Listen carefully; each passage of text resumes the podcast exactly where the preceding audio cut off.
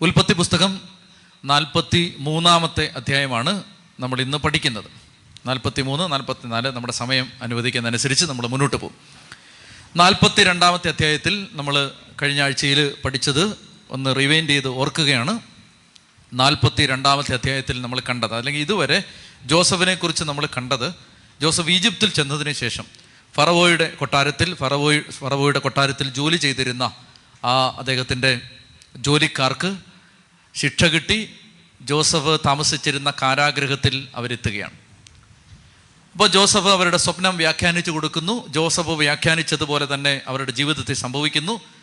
പാനപാത്രവാഹകൻ നല്ല കാലം വരുമ്പോൾ തന്നെ ഓർക്കണമെന്ന് ജോസഫ് ആവശ്യപ്പെട്ടു. എന്നാൽ നല്ല കാലം വന്നപ്പോൾ അദ്ദേഹം ഓർത്തില്ല. മറന്നുപോയി. രണ്ട് വർഷത്തേക്ക് ജോസഫിനെ മറന്നുപോയി.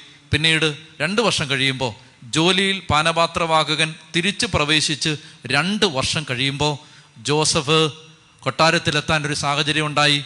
ഫറവോ ഒരു സ്വപ്നം കണ്ടു. ആ സ്വപ്നം വ്യാഖ്യാനിക്കാൻ ആളെ കിട്ടിയില്ല. ജോസഫിനെ പാനപാത്രവാഹകൻ ഓർത്തു. ജോസഫിന്റെ കാര്യം അവതരിപ്പിച്ചു. ജോസഫിനെ വിളിച്ചു. ജോസഫ് വ്യാഖ്യാനിച്ചു. ജോസഫിനെ ഈജിപ്തിലെ ഭരണാധികാരിയാക്കി ധാന്യങ്ങൾ ശേഖരിക്കാനുള്ള ചുമതല ഏൽപ്പിച്ചു. അങ്ങനെ ആ കാര്യങ്ങളെല്ലാം നടന്നുകൊണ്ടിരിക്കുമ്പോൾ ജോസഫിന്റെ സഹോദരന്മാർ ധാന്യം വാങ്ങിക്കാനായി ജോസഫാണ് ഇതിന്റെ ചുമതലയെന്നറിയാതെ അവർ ഈജിപ്തിലെത്തുകയാണ്. നാൽപ്പത്തിരണ്ടാമത്തെ അധ്യായത്തിൽ നമ്മൾ കണ്ടത് ഈജിപ്തിലെത്തിക്കഴിയുമ്പോൾ ജോസഫ് അവരോട് താൻ ആരാണെന്ന് വെളിപ്പെടുത്തിയില്ല. വെളിപ്പെടുത്തുന്നതിന് പകരം അദ്ദേഹം ചെയ്തത് അവരെ അവരോട് പറഞ്ഞു ഇളയ സഹോദരൻ നിങ്ങൾക്കൊരു ഇളയ സഹോദരനുണ്ട്. അവനെ കൂട്ടിക്കൊണ്ട് വന്നാൽ നിങ്ങളിൽ ഒരുത്തനെ ഞാൻ വിട്ടുതരും. അങ്ങനെ ശിമയോനെ ബന്ധിച്ച് കാരാഗ്രഹത്തിലിട്ടു. ബാക്കിയുള്ളവരെ മൂന്ന് ദിവസം തടവിൽ പാർപ്പിച്ചിട്ട് തിരിച്ചുവിടുമ്പോൾ അവരുടെ ചാക്കുകെട്ടിനകത്ത് കുറച്ച് പണം വെച്ച് അതുകൂടെ കെട്ടിയാണ് ഈ പത്ത് പത്ത് പേര് ഒമ്പത് പേരെ തിരിച്ചുവിടുന്നത് പത്താമത്തെ ആൾ ആരാണ്? ജോസഫല്ല. ശിമയോൻ. എവിടാണ് അദ്ദേഹം? ജയിലിൽ കിടക്കാണ് ഇനിയിപ്പോൾ അദ്ദേഹത്തെ വിടണമെങ്കിൽ എന്ത് സംഭവിക്കണം?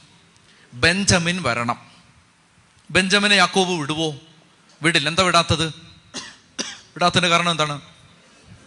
ജോസഫിനെ നഷ്ടപ്പെട്ടു. ഈ എന്റെ ഇളചെറുക്കനെ കൂടെ പോകുമെന്ന് അദ്ദേഹത്തിന് പേടിയാണ്. അപ്പോൾ അദ്ദേഹം നാട്ടിൽ ഈ നാട്ടിലേക്ക് തിരിച്ചു ചെന്നു. തിരിച്ചു ചെന്നപ്പോൾ ഈ ചാക്ക് കെട്ടിനകത്ത് പണം കണ്ടു. എന്താ സംഭവിച്ചതെന്ന് അവർക്ക് മനസ്സിലാവുന്നില്ല. അപ്പൊ യാക്കൂബിനോട് പറഞ്ഞു ശിമയോനെ വിട്ട് കിട്ടണമെങ്കിൽ ഇനി നമുക്ക് ധാന്യം കിട്ടണമെങ്കിൽ ബെഞ്ചവനെ കൂടെ വിടണം. യാക്കോബ് പറഞ്ഞു എനിക്ക് എന്റെ ഇളയ മകനെ കൂടി നഷ്ടപ്പെടുത്താൻ വയ്യ. ഒരാൾ മരിച്ചുപോയി രണ്ടാമത്തവൻ എനിക്ക് നഷ്ടപ്പെടും. അതുകൊണ്ട് അഗാധമായ ദുഃഖത്തിൽ ഈ വാർദ്ധക്യത്തിലേക്ക് ഞാൻ ഈ വാർദ്ധക്യത്തിൽ ഞാൻ തള്ളിയിടപ്പെടും. അഗാധമായ ദുഃഖത്തിലേക്ക് തള്ളിയിടപ്പെടും. എനിക്ക് വയ്യ. അങ്ങനെയാണ് നാൽപ്പത്തി രണ്ടാം അധ്യായം അവസാനിക്കുന്നത്. എന്നാൽ ക്ഷാമം വീണ്ടും വർദ്ധിച്ചു. നാൽപ്പത്തി മൂന്നാം അധ്യായം. അപ്പോ ധാന്യം തീർന്നു. യാക്കോബ് പറയുകയാണ് നിങ്ങളിങ്ങനെ അങ്ങോട്ടും ഇങ്ങോട്ടും നോക്കിയിരിക്കാതെ പോയി ധാന്യം വാങ്ങിച്ചുകൊണ്ട് പോവാ. അപ്പോൾ യൂത ശ്രദ്ധിക്കണം യൂത എഴുന്നേറ്റു. യൂത എഴുന്നേറ്റിട്ട് യൂത പറയുകയാണ് അപ്പാ ബെഞ്ചമിനെ കൂടാതെ ചെന്നാൽ ധാന്യം കിട്ടില്ല. അപ്പൻ ഈ സാഹചര്യം അറിയാൻ പാടില്ല എന്നിട്ടാണ്. അതുകൊണ്ട് നമ്മൾ ജീവിച്ചിരിക്കണമെങ്കിൽ മരിക്കാതിരിക്കണമെങ്കിൽ ബെഞ്ചമിനെ വിട്. അപ്പൊ ഒരു കാര്യം ചെയ്തോ. ഇപ്പൊ കരയണ്ട. യാക്കോബ് കരയും ആ സമയത്ത്. അപ്പൊ കരയണ്ട. അവനെ തിരിച്ച് കൊണ്ടുവരുന്ന ചുമതല എന്റെതായിരിക്കും അവനെ തിരിച്ചു കൊണ്ടുവരുന്നില്ലെങ്കിൽ ആ കുറ്റം എന്റേത് മാത്രമായിരിക്കും. ജീവിതത്തിൽ സാഹചര്യങ്ങൾ മാറി വരികയാണ്.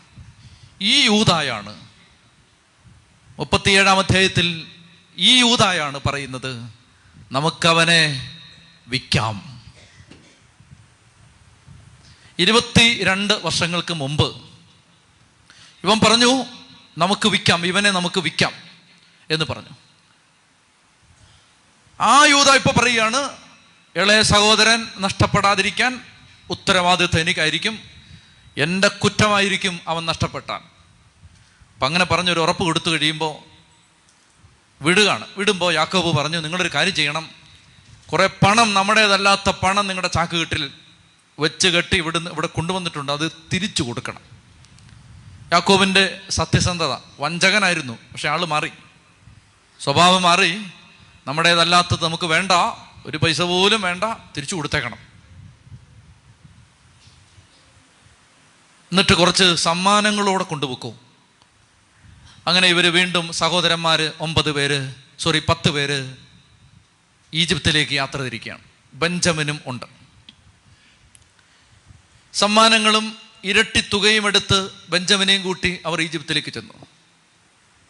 ജോസഫ് ബെഞ്ചമിനെ കണ്ടപ്പോൾ തകർന്നുപോയി കാരണം ഇവൻ അനു അനുജനാണ്. ഈ റാഹേലിന്റെ മകൻ സ്വന്തം രക്തബന്ധം ആ ബന്ധം ആ സ്നേഹം. അപ്പോൾ ബെഞ്ചമിനെ കണ്ടപ്പോൾ ജോസഫ് കാര്യസ്ഥനെ വിളിച്ചിട്ട് പറഞ്ഞു ഇന്ന് ഇവർക്ക് ഉച്ചഭക്ഷണം കൊടുക്കുന്നത് എന്റെ വീട്ടിലാണ്. തയ്യാറാക്കിക്കോളാൻ പറഞ്ഞു. അപ്പോൾ അവർ പത്ത് സഹോദരന്മാർ പരസ്പരം പറയുകയാണ് നമ്മൾ പണം മോഷ്ടിച്ചെന്ന് കള്ളക്കേസ് ഉണ്ടാക്കി നമ്മളെ വീട്ടിലേക്ക് കൊണ്ടുപോയിട്ട് നമ്മളെ അപഹരിച്ച് നമ്മുടെ കയ്യിലുള്ള ധാന്യം വാങ്ങാൻ കൊണ്ടുവന്ന പണം ധാന്യം തരാതെ അപഹരിച്ചെടുത്ത് നമ്മളെ കൊന്നുകളയാൻ സാധ്യതയുണ്ട് എന്ന് പരസ്പരം പറഞ്ഞു. പക്ഷെ പോകാതിരിക്കാൻ നിവൃത്തിയില്ല. അങ്ങനെ ഒരു വീട്ടിലേക്ക് ചെന്നു. വീട്ടിൽ ചെന്നപ്പോൾ ജോസഫ് അവരെ കൂടെ ഇരുത്തി ഭക്ഷണം കൊടുത്തു. അവർക്കൊന്നും മനസ്സിലാവുന്നില്ല. കാരണം ഈജിപ്തുകാർ ഒരിക്കലും ഇസ്രായേൽക്കാരുടെ കൂടെ ഒരുമിച്ചിരുന്ന് ഭക്ഷണം കഴിക്കില്ല. പക്ഷേ ആ നിയമം തെറ്റിച്ച് ജോസഫ് എന്ന ഈജിപ്തിലെ ഭരണാധികാരി ഇവർക്കറിയാൻ പാടില്ലല്ലോ ആരാണെന്ന് അദ്ദേഹം കൂടെ ഇരുത്തി ഭക്ഷണം കൊടുത്തു. ഭക്ഷണം കൊടുത്തപ്പോൾ അവൻ ബെഞ്ചമിനെ കണ്ടു. ബെഞ്ചമിനെ കണ്ടപ്പോൾ ഇവനാണോ നിങ്ങൾ പറഞ്ഞ ഇളയ സഹോദരൻ എന്ന് പറഞ്ഞ് അവനെ അടുത്ത് പിടിച്ച് അവനെ കെട്ടിപ്പിടിച്ച് കരഞ്ഞിട്ട് അവൻ ഈ കരച്ചിലടക്കാൻ പാടുപെട്ടപ്പോൾ അകത്തേക്ക് പോയി അവന്റെ ബെഡ്റൂമിൽ ചെന്നിട്ട് അവൻ അവന്റെ കിടപ്പറയിൽ പ്രവേശിച്ച് കരഞ്ഞ് ആ സങ്കടം തീർത്തിട്ട് തിരിച്ചിറങ്ങി വന്നു. എന്നിട്ട് ജോസഫ് ഒരു പണി ചെയ്തു. ജോസഫ് ഇവരെ ഇരുത്തി. ഇരുത്തി എങ്ങനെയെന്നറിയാമോ? മൂത്തവൻ മുതൽ ഇളയവൻ വരെ അതാത് മൂപ്പനുസരിച്ച് ഇരുത്തി. അപ്പോൾ ഇവർ സംശയിക്കുകയാണ് ഇവന് ഇതെങ്ങനെ അറിയാം? ജോസഫാണെന്ന് അവർക്ക് അറിയാൻ പാടില്ല. അപ്പോൾ ഏറ്റവും മൂത്തവനെ യൂതായെ അവിടെ നിർത്തി. ബാക്കി ഇങ്ങനെ ആ ഓർഡർ അനുസരിച്ച് ഓരോരുത്തരെ ഓരോരുത്തരെ ഇരുത്തി. ഇപ്പൊ ജോസഫിന്റെ അടുത്തിരിക്കുന്ന ആരാ? ബെഞ്ചമിൻ. എന്നിട്ട് ഇവന്റെ ഭക്ഷണമേശയിൽ നിന്ന് തന്നെ കുറേ വിഭവങ്ങൾ എടുത്ത് എല്ലാവർക്കും കൊടുത്തു. ബെഞ്ചമിന് മൂന്നരട്ടി കൊടുത്തു. പാവം വർഷങ്ങൾ ഈ സഹോദരനെ കാണാതിരുന്നതിന്റെ ആ സങ്കടമൊക്കെ ജോസഫ് തീർക്കുകയാണ്. കഥ പോലെ പറഞ്ഞു പോവാം കൂടുതൽ കാര്യങ്ങളൊന്നും പറയാനില്ല. നാൽപ്പത്തി നാലാം അധ്യായത്തിൽ ഭക്ഷണമെല്ലാം കൊടുത്ത് എല്ലാവരോടും സംസാരിച്ചിട്ട് പറയുന്നില്ല ജോസഫ് ആണെന്ന് തിരിച്ചു വിട്ടപ്പോൾ കാര്യസ്ഥനോട് ജോസഫ് പറഞ്ഞു ഇളയവന്റെ ചാക്കിൽ എന്റെ വെള്ളിക്കപ്പൂടെ എടുത്തു വെച്ച് കെട്ടിക്കോണം. ടെസ്റ്റാണ് ടെസ്റ്റ്. എന്നിട്ട് ബെഞ്ചമിന്റെ ചാക്കിനകത്ത് ജോസഫ് ഉപയോഗിക്കുന്ന വെള്ളിക്കപ്പ് എടുത്ത് കെട്ടി വിട്ടു.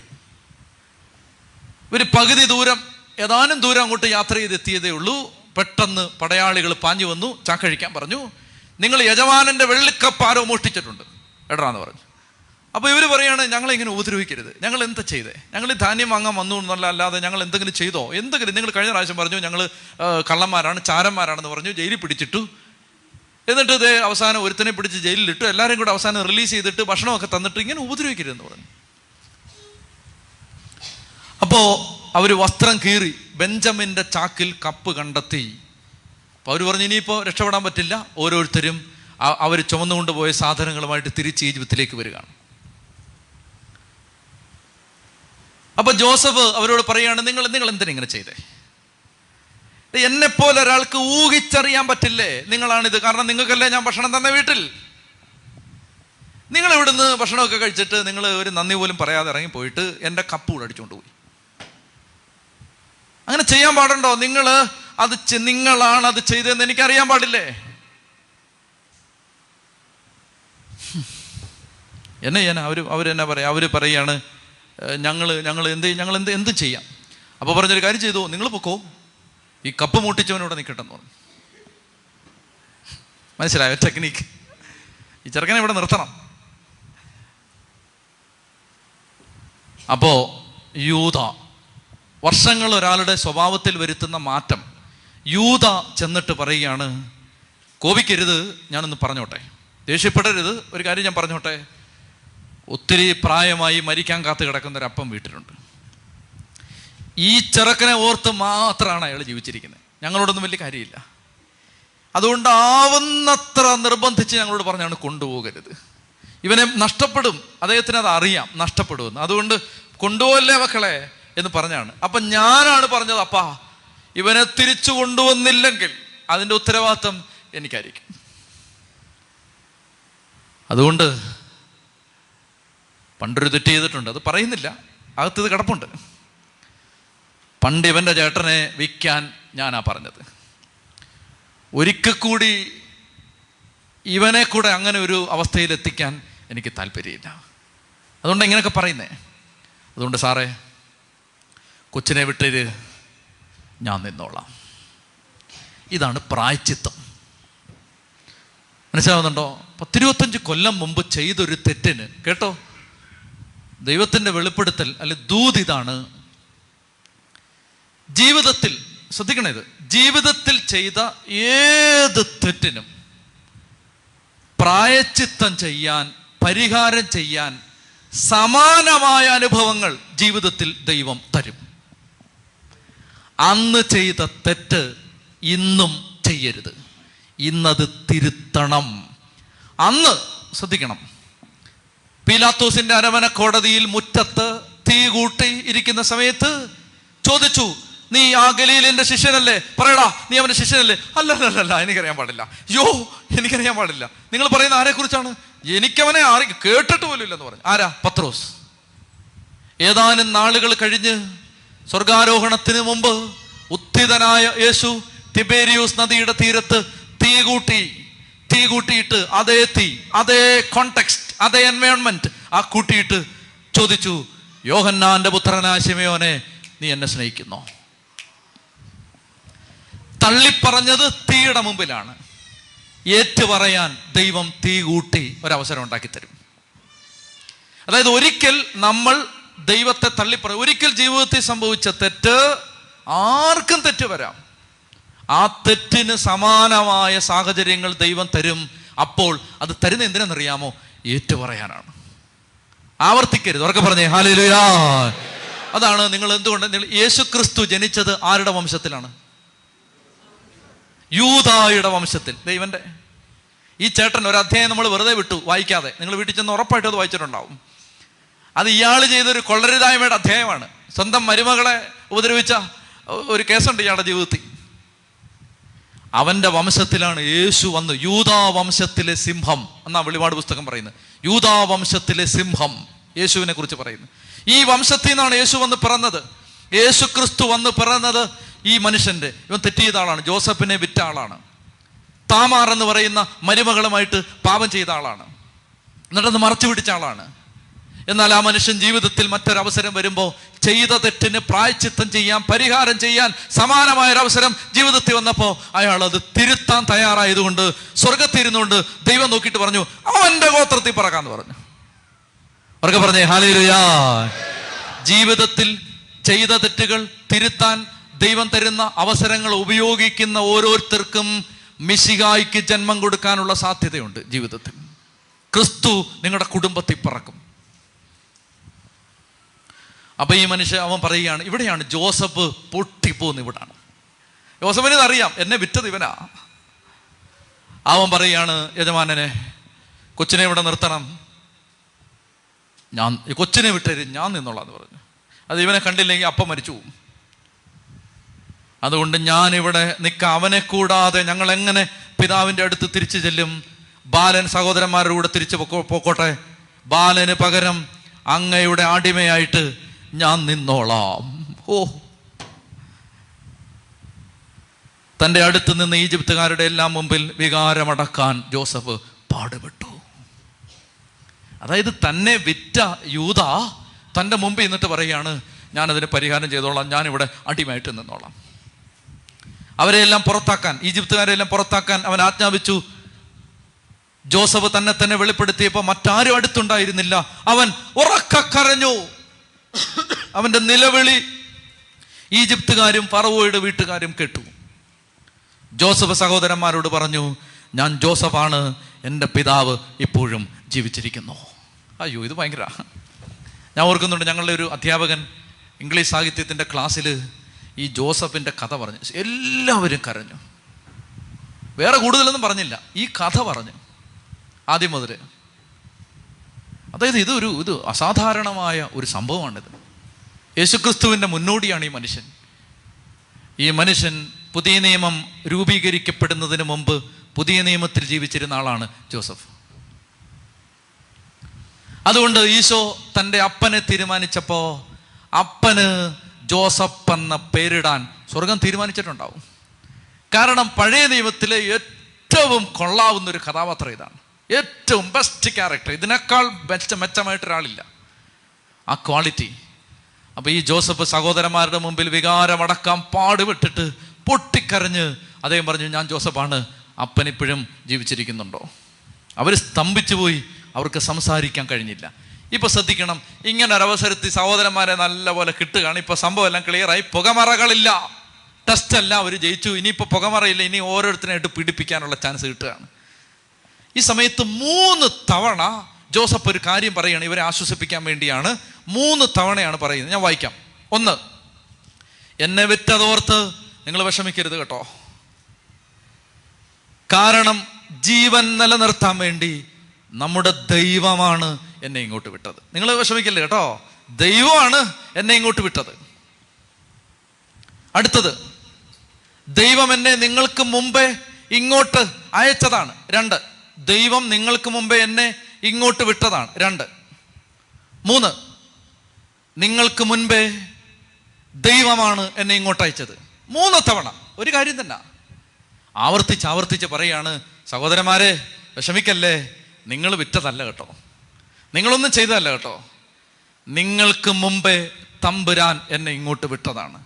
എന്റെ പ്രിയപ്പെട്ട സഹോദരങ്ങളെ ഇതാണ് ഞാൻ രാവിലെ പറഞ്ഞത്. സമാനമായൊരു അനുഭവം ആവർത്തിക്കപ്പെടുന്നുണ്ടെന്ന്. അതായത് ദൈവം അറിയാതെ ഒരു സങ്കടവും ആരുടെയും ജീവിതത്തിൽ വന്നിട്ടില്ല. ഷിമൈ എന്ന് പറയുന്ന ഒരു വേലക്കാരൻ ദാവീദിനെ ശപിക്കുന്ന സമയത്ത് ദാവീദിന്റെ അംഗരക്ഷകന്മാർ ഷിമയിയെ കൊല്ലാൻ വാളൂരുമ്പോ സുരൂയാപുത്രന്മാരെ നിങ്ങൾക്ക് ഇതിൽ എന്താണ് കാര്യം? ദൈവം പറഞ്ഞിട്ടാണ് ഷിമയി എന്നെ അധിക്ഷേപിക്കുന്നതെങ്കിൽ തെറിവിളിക്കുന്നതെങ്കിൽ അരുതെന്ന് പറയാൻ ഞാൻ ആരാണ്? നിങ്ങൾ ആരാണ് അപ്പൊ ഈ സഹോദരന്മാരോട് ജോസഫ് പറയുകയാണ് നിങ്ങൾ ഭാരപ്പെടേണ്ട. നിങ്ങളിലൂടെ ദൈവം പ്രവർത്തിച്ചതാണ്. നിങ്ങൾ വിഷമിക്കുകയും വിഷാദിക്കുകയും ചെയ്യരുത്. നാട്ടിലാകെ ക്ഷാമം തുടങ്ങിയിട്ട് രണ്ട് കൊല്ലമായി ഉഴവും കൊയ്ത്തുമില്ലാത്ത അഞ്ച് വർഷം ഇനിയും ഉണ്ട്. നിങ്ങൾക്ക് ഭൂമിയിൽ സന്തതികളെ നിലനിർത്താനും വിസ്മയകരമായ രീതിയിൽ രക്ഷ തരാനും വേണ്ടി ദൈവമാണ് എന്നെ ഇങ്ങോട്ട് അയച്ചത്. അതുകൊണ്ട് നിങ്ങളല്ല ദൈവമാണ് എന്നെ ഇങ്ങോട്ട് അയച്ചത്. ജീവൻ നിലനിർത്താൻ വേണ്ടി ദൈവമാണ് എന്നെ ഇങ്ങോട്ട് അയച്ചത്.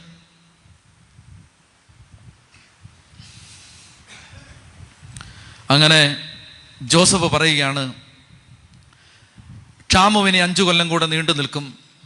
അതുകൊണ്ട് നിങ്ങളൊരു കാര്യം ചെയ്യുക.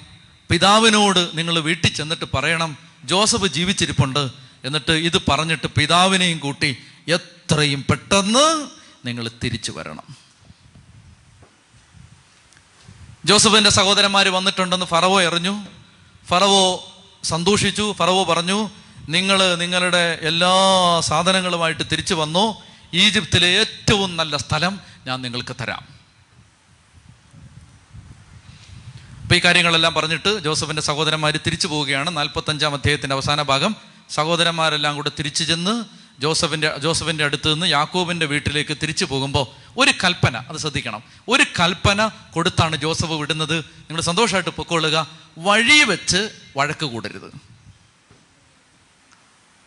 നല്ലൊരു കൽപ്പനയല്ലേ ഇത്? അടുത്തിരിക്കുന്ന ആളോട് പറഞ്ഞേ വഴി വെച്ച് വഴക്ക് പറഞ്ഞേ പറഞ്ഞേ പറഞ്ഞേ പറഞ്ഞേ. വഴി വെച്ച് വഴക്ക് കൂടരുത്. എന്നോട് പറഞ്ഞേ വഴി വെച്ച് വഴക്ക് കൂടരുത്. എന്താ പറഞ്ഞെന്നറിയാമോ? ഈ സഹോദരന്മാർ തിരിച്ച് ചെല്ലുമ്പോൾ ഇനിയിപ്പോൾ എന്താ നടക്കാൻ പോന്നേ? അപ്പനോട് ചെന്നിട്ട് പറയണം ജോസഫ് മരിച്ചിട്ടില്ല. അപ്പം അപ്പം പറയും അപ്പം നിങ്ങൾ അന്ന് പറഞ്ഞതോ? അപ്പം സകല കാര്യം പറയേണ്ടി വരും. അപ്പോൾ പറയും ഇവനാണ് പറഞ്ഞത് ഇവനാണ് പറഞ്ഞത്. നീ അന്നേ ഞാൻ പറഞ്ഞ അവനെ ഒന്നും ചെയ്യരുതെന്ന്. ഇതൊക്കെ പറഞ്ഞ് പോകുന്ന വഴിക്ക് അടികൂടാൻ സാധ്യതയുണ്ട്. അടികൂടരുത്. അപ്പോൾ ഇടയ്ക്കിടയ്ക്ക് വീട്ടുകാർ തമ്മിൽ പറയുന്ന നല്ലതാണ്. വഴിക്ക് വെച്ച് ശണ്ട കൂടരുത്. അങ്ങനെ നാൽപ്പത്തി അഞ്ചാം അധ്യായം അവസാനിച്ചു. ഒന്നുകൂടെ എഴുന്നേക്കാമോ? കണ്ടിന്യൂസ് ആയിട്ട് ഞാനിങ്ങനെ പറയുന്നുണ്ട് നിങ്ങൾ മടുക്കുന്നുണ്ട്. എഴുന്നേറ്റോ? നമുക്ക് ഒന്നുകൂടെ പ്രാർത്ഥിച്ചിട്ടിരിക്കാം. ഇപ്പം നമ്മൾ നാൽപ്പത്തി അഞ്ച് അധ്യായത്തിലെത്തി.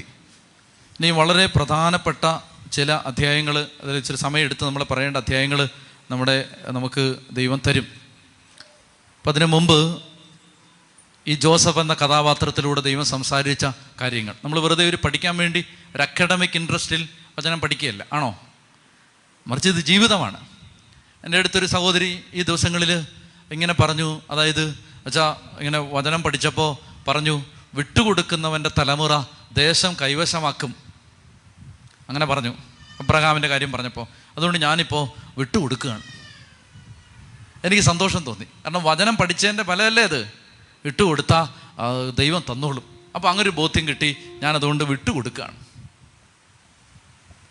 ഗ്രാബർ എല്ലാം തനിക്ക് വേണ്ടി പിടിച്ചു വെക്കുന്നതല്ല. അത് വിട്ടുകൊടുത്താൽ ദേശം കൈവശമാക്കും. ഇപ്പം ഈ നമുക്കൊരു അക്കാഡമിക് ഇൻട്രസ്റ്റ് അല്ല? നമ്മൾ ജീവിതങ്ങളെ പരിശോധിക്കുകയാണ്. പരിശോധിക്കുന്നത് നമുക്ക് നന്നായിട്ട് ജീവിക്കാൻ വേണ്ടി പ്രേരണ കിട്ടാൻ വേണ്ടിയിട്ടാണ്. നമുക്ക് നാൽപ്പത്തി ആറാം അധ്യായം വളരെ എളുപ്പമാണ്. കാരണം അതിനകത്ത് വന്ന ആളുകളുടെ എണ്ണവും കണക്കും പേരും ഒക്കെ പറയുന്ന അധ്യായമാണ്. അതുകൊണ്ട് അതിനകത്തൊന്നുമില്ല.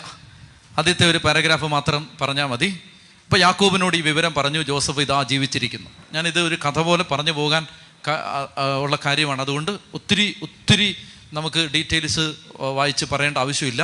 നമുക്ക് ഇതിനകത്ത് നിന്ന് അത്യാവശ്യ സന്ദേശങ്ങൾ മാത്രം സ്വീകരിച്ചാൽ മതി. അതുകൊണ്ടാണ് ഈ അധ്യായങ്ങളൊക്കെ നമ്മൾ വേഗത്തിൽ വിടുന്നത്. ജോസഫിന്റെ കഥ. അങ്ങനെ യാക്കോബ് യാക്കോബി വിവരം അറിഞ്ഞു. അദ്ദേഹത്തിന്റെ ഹൃദയം സന്തോഷിച്ചു. അപ്പോൾ ഈജിപ്തിൽ നിന്ന് അയച്ച രഥങ്ങളും സമ്മാനങ്ങളും എല്ലാം കണ്ടു വിശ്വസിച്ചു. അപ്പോൾ അദ്ദേഹം പറയുകയാണ് എനിക്ക് തൃപ്തിയായി. എന്റെ മകൻ ജോസഫ് ജീവിച്ചിരിപ്പുണ്ട്. മരിക്കും മുമ്പ് ഞാൻ അവനെ പോയി കാണും. സ്വത്തുക്കളെല്ലാം ശേഖരിച്ച് ഇസ്രായേലിൽ നിന്ന് ഇസ്രായേൽ അതായത് യാക്കോബ് യാത്ര തിരിച്ചു. ബർഷേബായിലെത്തിയപ്പോൾ ആദ്യം ബലിയർപ്പിച്ച സ്ഥലമാണ്. ബർഷേബായിലെത്തിയപ്പോൾ ബലിയർപ്പിച്ചു. ദൈവം യാക്കോബിനോട് സംസാരിച്ചു. ഞാൻ പറഞ്ഞിരുന്നു ഈ ഡബിൾ ഡബിൾ സെയിങ് യാക്കോബെ യാക്കോബെ അബ്രഹാം അബ്രഹാം ഷെമയോൻ ഷെമയോൻ ഓർക്കുന്നോ? സാവൂൾ സാവൂൾ. അങ്ങനെ ഏഴ് വാക്യങ്ങളുണ്ട് ബൈബിളിൽ അതിലെ ഒരു വാക്യമാണ് ഇത്. നമ്മൾ നേരത്തെ പറഞ്ഞിരുന്നു യാക്കോബെ യാക്കോബെ ദൈവം വിളിച്ചു. ഇതാ ഞാൻ അവൻ മറുപടി പറഞ്ഞു. ദൈവം പറഞ്ഞു നീ ഈജിപ്തിലേക്ക് പോകാൻ പേടിക്കണ്ട. ഞാനാണ് നിന്നെ അങ്ങോട്ട് വിടുന്നത്. നിന്നെ ഞാൻ വലിയൊരു ജനതയാക്കും. നമ്മൾ പിന്നീട് അടുത്ത ഒരു അധ്യായത്തിൽ നമ്മൾ കാണുന്നുണ്ട് എഴുപത്തി അഞ്ച് പേരാണ് ആകെ ഈജിപ്തിലേക്ക് പോകുന്നത്. എന്നാൽ ലക്ഷക്കണക്കിന് ആളുകളാണ് ഈജിപ്തിൽ നിന്ന് പുറത്തു വരുന്നത്. ഏതാണ്ട് അവസാനം കാനാനിലേക്ക് പ്രവേശിക്കുമ്പോൾ ഇരുപത് ലക്ഷത്തോളം ആളുകളാണ് കാനാൻ നാട്ടിലേക്ക് തിരിച്ചു കയറുന്നത്. കാനാനിൽ നിന്ന് അങ്ങോട്ട് പോകാൻ എത്ര പേരാണ്? എഴുപത്തഞ്ച് പേര്. കഥ പറയാണ് നാനൂറ് വർഷം. ആ നാനൂറ് വർഷത്തിൽ കുറച്ചു കാലം അടിമത്തത്തിന്റെ കാലമായിരുന്നു. ആദ്യത്തെ കാലങ്ങളൊക്കെ ജോസഫ് മരിക്കുന്നത് വരെ അവർക്ക് നല്ല കാലമായിരുന്നു. പിന്നീട് കുറച്ച് കാലങ്ങൾ അവർക്ക് അടിമത്തത്തിന്റെ കാലമായി കഷ്ടപ്പാടിന്റെ കാലമായി. അവിടുന്ന് യാത്ര തിരിച്ച് ഏതാണ്ട് ആറ് ലക്ഷത്തോളം ആളുകൾ യാത്ര തിരിക്കുന്നു ഈജിപ്തിൽ നിന്ന് പുറത്തിറങ്ങുന്നു. കാനാനിലെത്തുമ്പോൾ നാൽപ്പത് വർഷത്തിന് ശേഷം ഇരുപത് ലക്ഷത്തോളം ആളുകളാണ് കാനാൻ ദേശത്ത് പ്രവേശിക്കുന്നത്.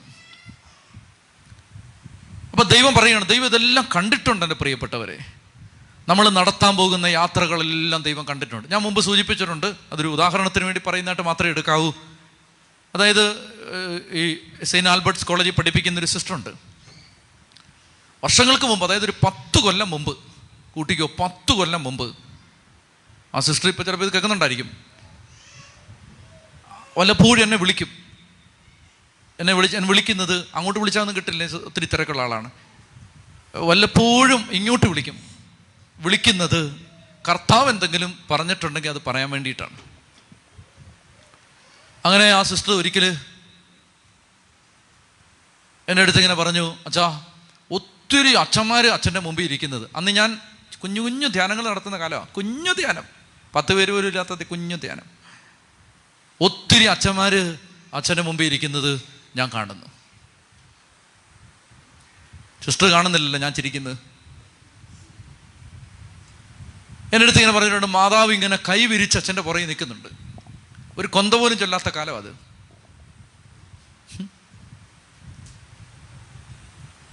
അപ്പോൾ എനിക്കതൊക്കെ സംശയമാണ്. പിന്നീട് ഒരിക്കൽ എന്നോട് പറഞ്ഞു അച്ഛാ പിതാക്കന്മാരെ അച്ഛൻ ധ്യാനിപ്പിക്കുന്നത് കാണുന്നു. അപ്പം ഞാൻ പറഞ്ഞു ഈ സിസ്റ്ററിന്റെ മെസ്സേജ് കള്ളാന്ന് എനിക്ക് മനസ്സിലായി. അന്ന് അന്ന് ഞാൻ അങ്ങനെ ചിന്തിക്കുകയാണ്. അത് അത് അത് അത് അത്. ഞാൻ വിചാരിച്ച് ചുമ്മാ നമ്മളെ സന്തോഷിപ്പിക്കാൻ പറയുന്നതായിരിക്കും.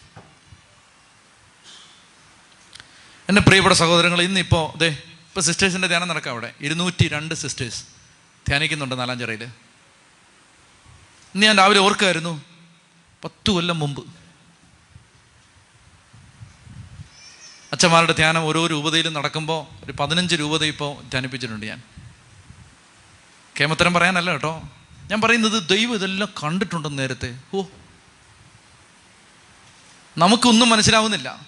ദൈവം ഇത് നേരത്തെ കണ്ടിട്ടുണ്ട്. എന്നിട്ട് ദൈവം ചില ആളുകളിലൂടെ ഇത് വെളിപ്പെടുത്തി തരും. അന്ന് നമുക്കിത് സംഭവിക്കുമോ എന്ന് നമുക്ക് വിശ്വാസമില്ല. എഴുപത്തഞ്ച് പേര് കാനാനിൽ നിന്ന് ഈജിപ്തിലേക്ക് പോകുമ്പോൾ ദൈവം പറയുകയാണ് വലിയൊരു ജനതയാക്കി നിന്നെ ഞാൻ തിരിച്ചു കൊണ്ടുവരും. യാക്കോബ് ചിന്തിക്കാൻ പറ്റുമോ ഇരുപത് ലക്ഷം ആളുകളാണ് തിരിച്ച് കാനാനിലേക്ക് പ്രവേശിക്കുന്ന യാക്കോബ് ചിന്തിക്കാൻ പറ്റുമോ തിരിച്ചു പോകുമ്പോൾ പ്രിയപ്പെട്ടവരെ അതുകൊണ്ടാണ് ദൈവത്തിന്റെ പദ്ധതികളെ സംശയിക്കരുത്. ദൈവം പ്രവർത്തിക്കും.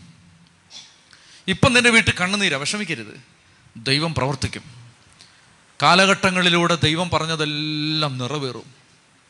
അതാണ് ദൈവവചനം പഠിക്കുമ്പോൾ നമുക്ക് കിട്ടുന്നൊരു ഉറപ്പ് ഇതാണ്. അതായത് കർത്താവ് അരുളി ചെയ്ത കാര്യങ്ങൾ നിറവേറുമെന്ന് വിശ്വസിച്ചവൾ ഭാഗ്യവതി. വിശ്വസിച്ചു. ദൈവം പ്രവർത്തിക്കും. ദൈവം നമ്മുടെ കുടുംബത്തെ ഏറ്റെടുത്ത് അനുഗ്രഹിച്ച് തലമുറകളെ അനുഗ്രഹിച്ച് കാലഘട്ടങ്ങളിൽ നമ്മുടെ കുടുംബം ഇതുപോലെ ദൈവം ഒരു ജനതയാക്കി മാറ്റും. അപ്പോൾ പറയുകയാണ് യാക്കോബ് യാക്കോബ് ഇതാ ഞാൻ അവൻ വിളി കേട്ടു. അവിടുന്ന് പറഞ്ഞു ഞാൻ ദൈവമാണ് നിന്റെ പിതാവിന്റെ ദൈവം ഈജിപ്തിലേക്ക് പോകാൻ ഭയപ്പെടണ്ട. കാരണം അവിടെ നിന്നെ വലിയൊരു ജനതയാക്കി മാറ്റും. അപ്പൊ നമ്മൾ ചിന്തിക്കും കർത്താവേ എന്തിനാണ് ഈ ജനത്തെ ഇത് ഇപ്പോൾ വിടുന്നത്? ആദ്യം കുറച്ചു കാലം സന്തോഷമാണ് ജോസഫ് മരിക്കുന്നവരെ. ജോസഫ് മരിച്ചു കഴിഞ്ഞാൽ പിന്നെ നമ്മളിനി കാണാൻ പോവാം പുറപ്പാട് പുസ്തകം. കഷ്ടപ്പാടിന്റെ ആധിക്യം. എന്തിനാ ദൈവമേ ഈ പാവങ്ങളെ മര്യാദയ്ക്ക് അവർ കാനാൻ ദേശത്ത് ഈ ഈ കാനാൻ ദേശത്ത് മര്യാദയ്ക്ക് ജീവിക്കില്ലേ? നാണൂറ് വർഷം അവർ നാനൂറ്റി നാനൂറ് വർഷം ഏതാണ്ട് നാനൂറ് വർഷം അവർ ഈജിപ്തിൽ താമസിച്ചപ്പോൾ അത്രയും വർഷം ജീവിച്ചപ്പോൾ പ്രിയപ്പെട്ടവരെ നിങ്ങൾ ഓർക്കണം ആ അടിമത്തത്തിൽ കഷ്ടപ്പാടിൽ കണ്ണുനീരിൽ ചാട്ടയടി കൊണ്ട് ഇഷ്ടിക ചൂളെ പണിയെടുത്ത പിതാക്കന്മാര് അങ്ങനെ കഷ്ടപ്പെട്ട് ജീവിച്ചതിന്റെ മെച്ചം എന്തെന്നറിയാമോ? ഇന്നും ഇസ്രായേൽ എന്ന ജനത ആർക്കും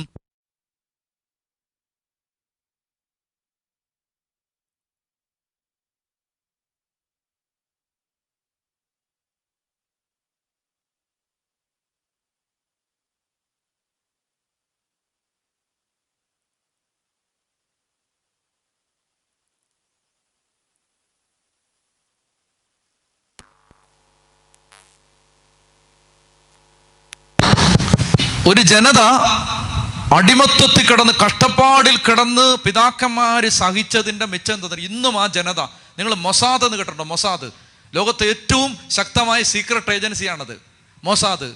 സകല എണ്ണത്തിന്റെ കണ്ണ് വെട്ടിച്ച് അവർ ആ വേറെ ഞാൻ ഉദാഹരണങ്ങൾ ചരിത്രം ആയതുകൊണ്ട് ഉദാഹരണങ്ങൾ പറയുന്നില്ല. അതായത് ചില രാജ്യങ്ങളിൽ ചെന്നിട്ട് അവരുടെ കണ്ണ് വെട്ടിച്ച് അവരുടെ എയർപോർട്ടിനകത്ത് കയറി അവരുടെ വിമാനം തുരന്ന് അകത്ത് കയറി അതുകൊണ്ട് തിരിച്ചു വന്ന ചരിത്രം. ആളെ പച്ചയ്ക്ക് പൂട്ടിയിട്ട് തിരിച്ചു കൊണ്ടുവന്ന ചരിത്രം. മൊസാദ് ലോകത്തെ ഏറ്റവും ശക്തമായ സീക്രട്ട് ഏജൻസി യഹൂദന്മാരുടെ ഇസ്രായേലിന്റെയാണ് എത്ര വർഷം എത്ര സാമ്രാജ്യങ്ങൾ അവരെ പീഡിപ്പിച്ചു? എത്ര ജനത അവരെ തകർക്കാൻ നോക്കി?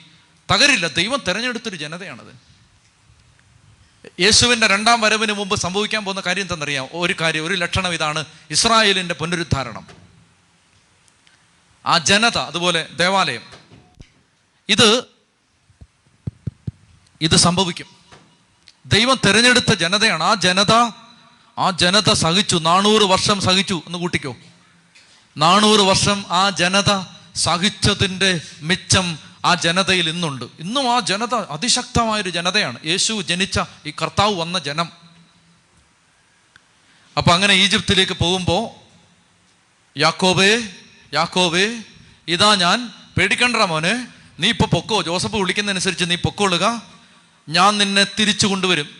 നിന്നെ എന്ന് പറഞ്ഞാൽ നിന്റെ മക്കളെ ഞാൻ തിരിച്ചു കൊണ്ടുവരും. യാക്കോബിന്റെ യാക്കോബും അതുപോലെ തന്നെ യാക്കോബിന് സ്വന്തം നാട്ടിലാണ് അടക്കുന്നത്.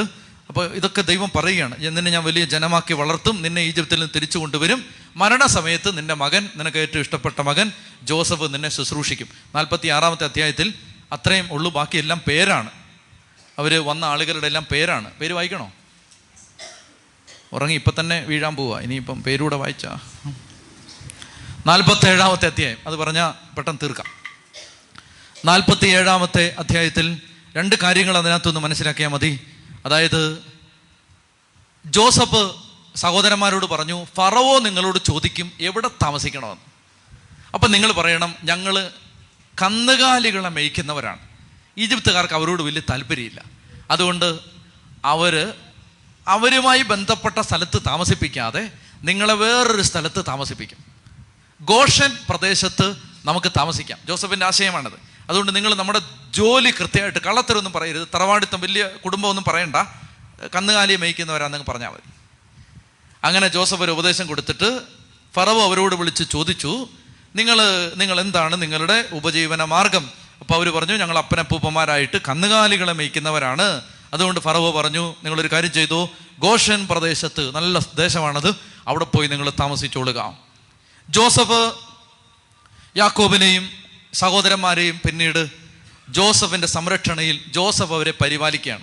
രണ്ടാമത്തെ കാര്യം ഇതാണ് ജോസഫിന് ഒരു സൗഭാഗ്യം കിട്ടിയപ്പോൾ ജോസഫ് തന്റെ സഹോദരന്മാർക്കും ആ സൗഭാഗ്യം കിട്ടണമെന്ന് ആഗ്രഹിച്ച് തനിക്കുണ്ടായ സൗഭാഗ്യം തന്റെ സഹോദരന്മാർക്കായി വീതിച്ചു കൊടുക്കുകയാണ്. ഇതൊരു പ്രധാനപ്പെട്ട കാര്യമാണ്. അതെന്തിനാ പറയുന്നതെന്ന് വെച്ചാൽ നമ്മളിപ്പോൾ വട്ടപ്പാറ ജംഗ്ഷനിൽ ബസ് കയറാൻ നിൽക്കുകയാണ്. അപ്പം നമ്മൾ പ്രാർത്ഥിച്ചു കർത്താവേ ബസ് നിർത്തണേ. അപ്പം ഇന്ന് തിരുവോണമായതുകൊണ്ട് ബസ്സെല്ലാം അടിച്ചു വിട്ട് പോവാ. നമ്മൾ കൈ കാണിച്ചു അൽഫോൻസാമേ ഒന്ന് സഹായിക്കണേ.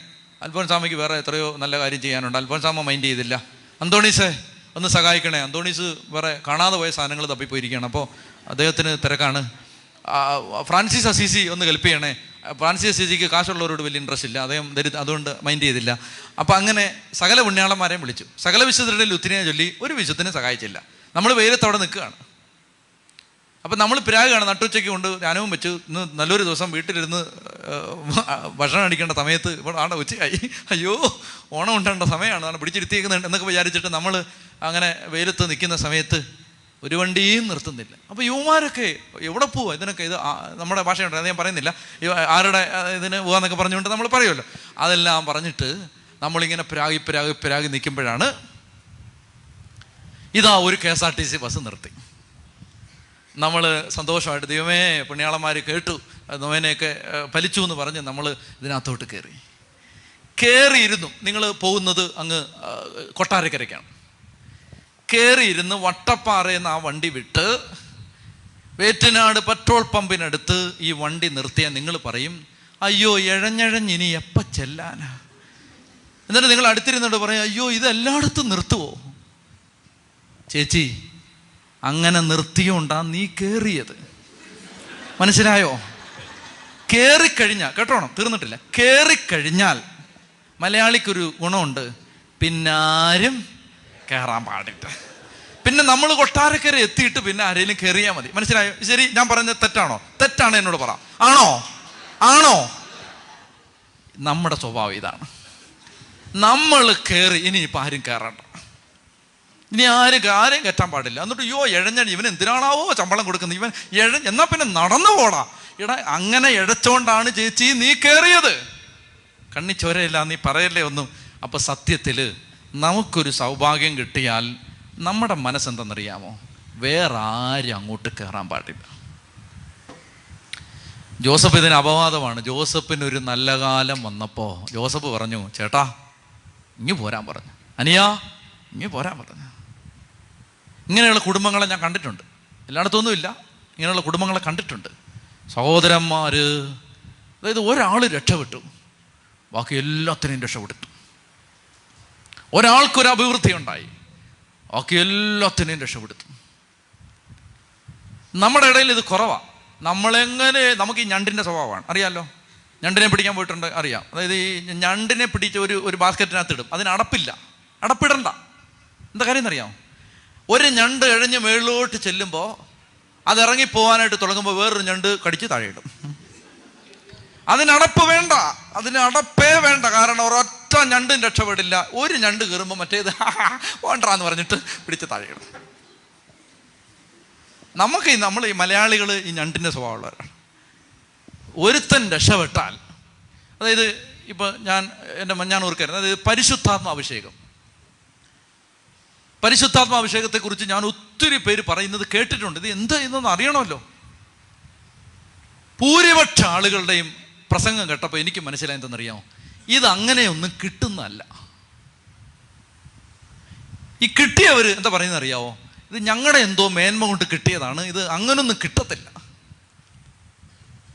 അതുകൊണ്ട് ഞാൻ ഒരു കാര്യം തീരുമാനിച്ചു. ഇത് സകലെണ്ണത്തിനും കിട്ടും എന്ന് പറയാൻ ഞാൻ തീരുമാനിച്ചു. ഇത് സകലർക്കും കിട്ടും. ആർക്കാ കിട്ടാത്തേ? ആർക്കാ കിട്ടാത്തേ? എല്ലാത്തിനും കിട്ടും. മാമോദീസ മുങ്ങാത്തവനും കിട്ടും. കിട്ടിയിട്ടുണ്ട്. ഈ ധ്യാനകേന്ദ്രത്തിൽ ഇവിടെ കിട്ടിയിട്ടുണ്ട്. മാമോദീസ മുങ്ങാത്തവർക്ക് കിട്ടിയിട്ടുണ്ട്. പരിശുദ്ധാത്മാഭിഷേകം. ചെത്തി പറഞ്ഞേ ഹാലേലുയാ. പ്രിയപ്പെട്ട സഹോദരങ്ങളെ അതായത് നമ്മൾ എവിടെങ്കിലും ഒന്ന് എത്തിക്കഴിഞ്ഞാൽ പിന്നെ ആരും പിന്നെ നമ്മൾ പറയുന്നത് എന്താ പറയുക ഇത് പിന്നെ അത് എനിക്ക് ദൈവം ഇങ്ങനെ നേരിട്ട് തരികയാണ്. ഞാൻ ഇങ്ങനെ ഇങ്ങനെ ഇങ്ങനെ ഇരി- കണ്ണടച്ചിരിക്കുമ്പോൾ ഇങ്ങനെ ഇതിനകത്തോട്ട് ദൈവം സീഡി കൊണ്ടുവന്ന് ഇട്ട് തരും. അങ്ങനെയാണ് ചുമ്മാ തട്ടിപ്പ്. അതായത് ഇത് ഇദ്ദേഹത്തിന് ഒരു നല്ല കാലം വന്നപ്പോൾ അതേ എന്താണെന്നറിയാം അദ്ദേഹം അത് ആ അവസ്ഥയിലേക്ക് എല്ലാവരും എത്താൻ ആഗ്രഹിച്ചു. എല്ലാവരും എത്തണമെന്ന് ആഗ്രഹിച്ചു. ഇത് ആത്മീയ മേഖലയിലും ഉണ്ട് ഭൗതിക മേഖലയിലും ഉണ്ട്. നമുക്ക് ആരെയും വളരുന്നത് സഹിക്കാൻ പറ്റില്ല. വല്ലവരും വളർന്ന അവനെ എങ്ങനെയെങ്കിലും പഠിച്ച് അടിച്ചിടിച്ച് തകർത്ത് താഴെ ഇടാൻ നോക്കും. അസൂയ. അയ്യോ. ഏ? എന്നോടില്ല. നിങ്ങളോടൊക്കെ ഭയങ്കര അസൂയല്ലേ ആളുകൾക്ക്? അസൂയ. അതായത് ഈ അസൂയ ഒരു ഒരു പെട്ടെന്ന് നിർത്താം. അസൂയ എന്ന് പറഞ്ഞാൽ ഉണ്ടല്ലോ അതായത് മറ്റൊരാൾ വളരുമ്പോൾ ഉള്ള ഒരു മനക്കടിയാണ് അസൂയ. അതാണല്ലോ അല്ലേ? പ്രത്യേകിച്ച് പറഞ്ഞു തരണോ? ചേച്ചിമാർക്ക് പറഞ്ഞു തരണോ അത്? ഞാൻ അതിനെ അതിനെ വേറൊരു വഴിക്ക് തിരിച്ചു വിടാം അതിനെ അതായത് നമ്മളിപ്പോൾ അതിശക്തമായിട്ട് ഒരാൾ അതിശക്തമായിട്ട് ഇപ്പോൾ വിൽസനച്ഛൻ നന്നായിട്ട് കുർബാന അർപ്പിക്കുകയാണ് അത് കണ്ടിട്ട് ഞാനിങ്ങനെ ഇപ്പോൾ എനിക്ക് പുറം വേദന വരുന്നു നടുവേദന വരുന്നു കാലുവേദന വരുന്നു. അയ്യോ എനിക്ക് വല്ലാത്ത എപ്പോഴും വേദന ചൊറിച്ചിലൊക്കെ വന്നുകൊണ്ടിരിക്കുകയാണ്. എന്താണ്? അച്ഛൻ നന്നായിട്ട് കുർബാന അർപ്പിച്ചുകൊണ്ടിരിക്കുകയാണ്. ഇതിന്റെ പേരാണ് എന്ത് അസൂയ. അതിന് പകരം അതിന് പകരം എന്താ ചെയ്യാൻ പറ്റുന്നത് അസൂയയുടെ മറുവശത്തിന് തിരിച്ചു വിട്ടാൽ അതിന്റെ പേരാണ് ഇൻസ്പിറേഷൻ. എടാ അച്ഛൻ നന്നായിട്ട് ചൊല്ലുന്നു. നമുക്ക് ചൊല്ലണമല്ലോ നന്നായിട്ട്? മനസ്സിലാവുന്നുണ്ടോ? ഈ കുശുമ്പ് എടുത്തുകൊണ്ടിരിക്കാതെ വല്ലവരും വല്ലതും നല്ല കാര്യം ചെയ്യുന്നുണ്ടെങ്കിൽ നീയും പരിശ്രമിക്ക്. നിനക്കതിനേക്കാൾ നന്നായിട്ട് ചെയ്യാൻ ദൈവം നിന്നെ സഹായിക്കും. ചെത്തി പറഞ്ഞേ ഹാലേലുയാ അതുകൊണ്ട് പ്രിയപ്പെട്ട സഹോദരങ്ങളെ അതായത് ഇവിടെ ജോസഫ് ഈ അധ്യായത്തിൽ നമ്മൾ കാണുന്നത് നാൽപ്പത്തേഴാം അധ്യായത്തിൽ അദ്ദേഹത്തിന് നല്ല കാലം വന്നപ്പോൾ അദ്ദേഹം സഹോദരന്മാരെ എല്ലാം സ്ഥിരപ്പെടുത്തി. എല്ലാവരെയും അവരവർക്ക് വേണ്ട ഭക്ഷണം എത്തിച്ചു കൊടുക്കുന്നു വരുമാനം എത്തിച്ചു കൊടുക്കുന്നു. ഞാൻ ഒത്തിരി വിശദീകരിച്ച് വായിക്കുന്നില്ല. അപ്പോൾ അത് കഴിഞ്ഞിട്ട് ഇതിന്റെ അവസാന ഭാഗം എങ്ങനെയാണ്? ഗോഷൻ പ്രദേശത്ത് അവർ താമസിച്ചു. അവർക്ക് ധാരാളം സ്വത്തുണ്ടായി. അവർ സന്താന സമൃദ്ധിയുള്ളവരായി പെരുകി. യാക്കോബ് ഈജിപ്തിൽ പതിനേഴ് വർഷം ജീവിച്ചു. യാക്കോബിന്റെ ആയുഷ്കാലം നൂറ്റി നാൽപ്പത്തി ഏഴ് വർഷമായിരുന്നു. മരണസമയമെടുത്തപ്പോൾ യാക്കോബ് ഇസ്രായേൽ ജോസഫിനെ വിളിച്ചിട്ട് പറഞ്ഞു നിനക്ക് എന്നോട് സ്നേഹമുണ്ടെങ്കിൽ എന്നോട് സത്യസന്ധമായിട്ട് പ്രവർത്തിക്കണം സത്യം ചെയ്യണം. എന്നെ ഇവിടെ ഈജിപ്തിൽ സംസ്കരിക്കരുത്. എനിക്ക് എന്റെ പിതാക്കന്മാരുടെ നാട്ടിലേക്ക് പോയി. അവിടെ കൊണ്ടുപോയി എന്നെ സംസ്കരിക്കണം. ജോസഫ് സമ്മതിച്ചു. അങ്ങ് പറഞ്ഞതുപോലെ ഞാൻ ചെയ്യാം. സത്യം ചെയ്തു. അപ്പോൾ അവൻ കട്ടിൽ തലയ്ക്കൽ ശിരസ് നമിച്ച് ദൈവത്തെ ആരാധിച്ചു. തീർന്നു. ഉൽപ്പത്തി പുസ്തകം നാൽപ്പത്തി ഏഴാം അധ്യായം തീർന്നു. ഇനിയിപ്പം നാൽപ്പത്തെട്ട് നാൽപ്പത്തൊമ്പത് അമ്പത്. അയ്യോ. അപ്പോൾ ഇത് തീരും. പ്രിയപ്പെട്ട സഹോദരങ്ങളെ നമുക്ക് സന്നിധിയിൽ ഒന്ന് എഴുന്നേറ്റ് നിൽക്കാം. നമ്മൾ അല്പസമയം ആദർശിച്ചൻ സംസാരിക്കുമ്പോൾ അത് കഴിഞ്ഞിട്ട് നമ്മളൊരു ചെറിയ ആരാധന നടത്തും. അത് കഴിഞ്ഞ് പരിശുദ്ധ കുർബാന. നിങ്ങൾക്ക് വിശക്കുന്നുണ്ടോ? ഇന്ന് നമ്മൾ പട്ടിണി ഇരിക്കണം. എന്തെന്നറിയാമോ? എല്ലാ ആഘോഷങ്ങളും മാറ്റി വെച്ചിട്ട് ഒത്തിരി മക്കൾ അഭയാർത്ഥി ക്യാമ്പുകളിലാണ്. ആണോ? ആ അപ്പോൾ നമ്മൾ പട്ടിണി ഇരിക്കാം. ഇത് ഇവിടെ ഒരു ചെറുപ്പക്കാരൻ. മൂന്ന് എല്ലാ ദിവസവും വരും. എല്ലാ ദിവസവും വരും. അവനിവിടെ ഇല്ലാത്തത് കൊണ്ട് ഞാൻ പറയാം. എന്നും വരും. നിങ്ങൾ ഉദ്ദേശിക്കുന്ന ചെറുപ്പക്കാരനൊന്നുമല്ല. അവിടെ വന്നിട്ട് ഒരു കസേര ഇട്ട് വെളിയിലിരിക്കും. എന്നും കാണാം. അപ്പോൾ എന്തെങ്കിലുമൊക്കെ ഒന്ന് ഞാൻ മിണ്ടും ഞാൻ ഉണ്ടെങ്കിൽ എന്തെങ്കിലും ഉണ്ടും എന്തെങ്കിലും സഹായം വല്ലതും ഉണ്ടെങ്കിൽ അവനോട് ഒന്ന് ചെയ്യാൻ പറയും. അവിടെ വന്നിരിക്കും. എന്നും എല്ലാ ദിവസവും ഒരു ചെറുപ്പക്കാരൻ. അപ്പോൾ അവനോട് ഇവിടെ ബ്രദർ ഒരു ദിവസം ചോദിച്ചു അല്ല ജോലി ചോദിച്ചു ഭക്ഷണം ഉച്ചയ്ക്ക് ഭക്ഷണം കഴിക്കണ്ടേ? അപ്പോൾ അവൻ പറയുകയാണ് അവൻ പറയുകയാണ് എന്റെ ബ്രദറെ എത്രയോ പേര് ഭക്ഷണം കഴിക്കാതിരിക്കുക. കഴിക്കാൻ തോന്നുന്നില്ലെന്ന്. എത്രയോ പേര് ഭക്ഷണം ഇല്ലാതിരിക്കുക എനിക്ക് കഴിക്കാൻ തോന്നുന്നില്ലെന്ന് പറയും. എനിക്ക് കഴിക്കാൻ തോന്നുന്നില്ല. രാവിലെ തൊട്ട് വൈകിട്ട് വരെ അവിടെ ഇരിപ്പുണ്ട്. വായിച്ചുകൊണ്ടിരിക്കുക ബൈബിളും വായിച്ച് അവിടെ ഇരിക്കുക കഴിക്കാൻ തോന്നും എന്ന് പറഞ്ഞാൽ അത് അത് അത് അവന്റെ മേൽ പരിശുദ്ധാത്മാവുണ്ട്.